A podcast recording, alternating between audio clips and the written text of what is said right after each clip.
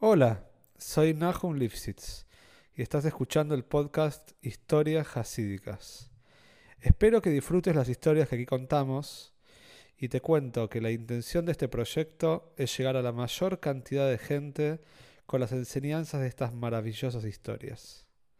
Si querés apoyar al podcast o tenés algún comentario, no dudes en contactarte al mail que está en la descripción. Y ahora sí, a disfrutar, aprender y poner en práctica. Este maíz es Lunishmas, Abraham Salama Ben Sara y Chaván Ben Victoria. Se cuenta que una vez era un Erev Chávez y llegó un hombre al Josid, al Rab, Rabba Josid, Rab Itzhok Isaac Mevitevsk, con una cuestión que atender.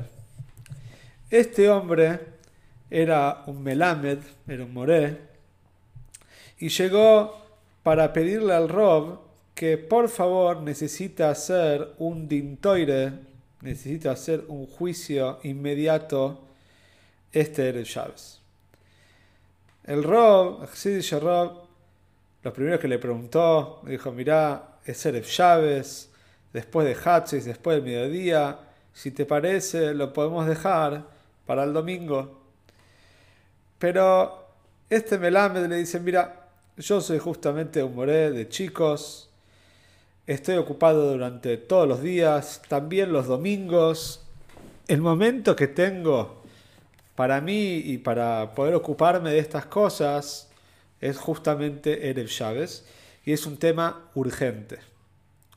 El Rob lo invitó a su despacho, a su oficina, dijo, vení, sentate, contame, ¿con quién tenés que hacer el dintoire? ¿Contra quién?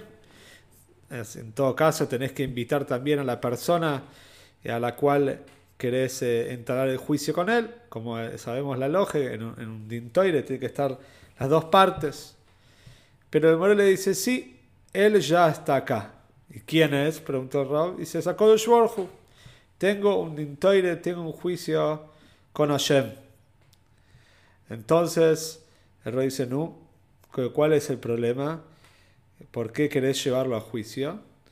Y el Melame le contó, dice, yo, Boro Hashem, soy un Melame de chico, ya hace mucho tiempo, y ahora llegó mi hija a la edad de Shidujim, a edad de casamiento, y no tenemos el dinero suficiente para poder casarla, no tenemos para pagar una dote y estamos en una situación muy complicada. Necesitamos que Koshbojo nos ayude y como sabemos que en un matrimonio el tercer socio es el hombre, la mujer y Akodeshborju, y él tiene las posibilidades de ayudarnos y no nos está ayudando hasta ahora. Entonces quiero llevarlo a juicio a Kodeshborju para que tenga que pagar, para que nos tenga que ayudar. El rey escuchó la historia de este Melamed, se quedó meditando, se sacó el sombrero de su cabeza y se quedó un tiempo meditando. Y después le dijo al Melamed, llegué a la conclusión de que tenés razón. Anda a tu casa y Mir Tashem a te va a ayudar. El hombre se fue tranquilo a pasar llaves a su casa y domingo por la mañana antes de llegar, antes de salir para, para el Heider, para enseñar, de repente nota que afuera de su casa hay una carroza, una carroza muy importante, muy linda, que está por salir algunas personas justamente para entrar a su casa, a la casa del Melame. El Melame no entiende nada, le pregunta a la esposa, ¿pasó algo? ¿Estabas esperando a alguien? La esposa tampoco sabía qué estaba aconteciendo, qué es lo que estaba realmente sucediendo. La esposa del Poritz local, la esposa del Poritz del lugar, estaba sufriendo un dolor de muelas muy pero muy grande.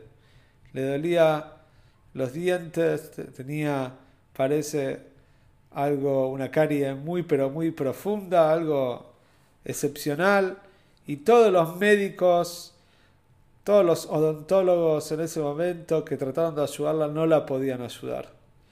Y esta mujer estaba sufriendo muchísimo. Hasta que uno de los sirvientes en la casa del Poritz le dijo, yo conozco acá un Melamed, conozco un educador de chicos, Yehudi, que la esposa de él dicen que puede susurrarle a los dientes, puede hablar con los dientes y puede sugerirles que por favor dejen de molestar ¿sí? a la persona. Al principio, por supuesto, la mujer no prestó atención, le pareció un poco una superstición, una tontería, cómo esta mujer va a tener ese poder. Pero después de tantos días de dolor, efectivamente cedió y decidió ella misma subirse a la carroza e ir a visitar al Melamed. Y esto justamente había pasado un domingo a la mañana. La mujer llegó a la casa, le dijo al Melamed, se presentó, cuál era el problema. El Melamed le dice a la esposa, mirá, no perdés nada, Koshbohu nos mandó esta oportunidad, así que vos hacé lo que dicen que sabés hacer, susurrale, hablale a los dientes de esta mujer, a ver si ves a Hashem con la ayuda de Hashem, esta mujer se cura. Efectivamente, la mujer que no es que previamente había hecho esto, se acerca, empieza a tranquilizar a la mujer del Poritz y empieza a hablarle a los dientes de ella para que dejen de molestarla. Y después de unos minutos la mujer se empieza a sentir mejor y se siente curada. Después de que el dolor pasó, la mujer por supuesto le preguntó a la mujer del Melamed, decime, ¿cuál es tu recompensa? ¿Cuál es tu paga? ¿Cuál es tu salario por esto? Me ayudaste lo que nadie pudo ayudarme. Entonces la mujer aprovechó el momento, le dijo, tengo una hija para casarme, para casar, y necesito poder justamente pagar el casamiento, la dote, todos los, todos los gastos necesarios para cubrir un casamiento. La mujer dijo que no se diga más, le voy a decir a mi marido y veces ayer te van a mandar todo lo necesario para que puedas casar a tu hija. Te decime, ¿algo más necesitas? La mujer aprovechó que necesitaba ropa de cama, necesitaba una cama nueva, necesitaba rehacer su dormitorio y también la mujer de Poritz le mandó todo lo necesario. Y esta es la historia de cómo Kodush se hizo presente y pagó el juicio. Y acá aprendemos también la fuerza que tiene un rob, la fuerza que tiene un rob y el psak, la decisión, la dictaminación de un rob. Cuando él dice que al pialoje se debe cumplir eh, una sentencia, entonces Kodush tampoco se queda en deuda y le paga a ellos todo lo que necesitaban para que puedan casar a su hija.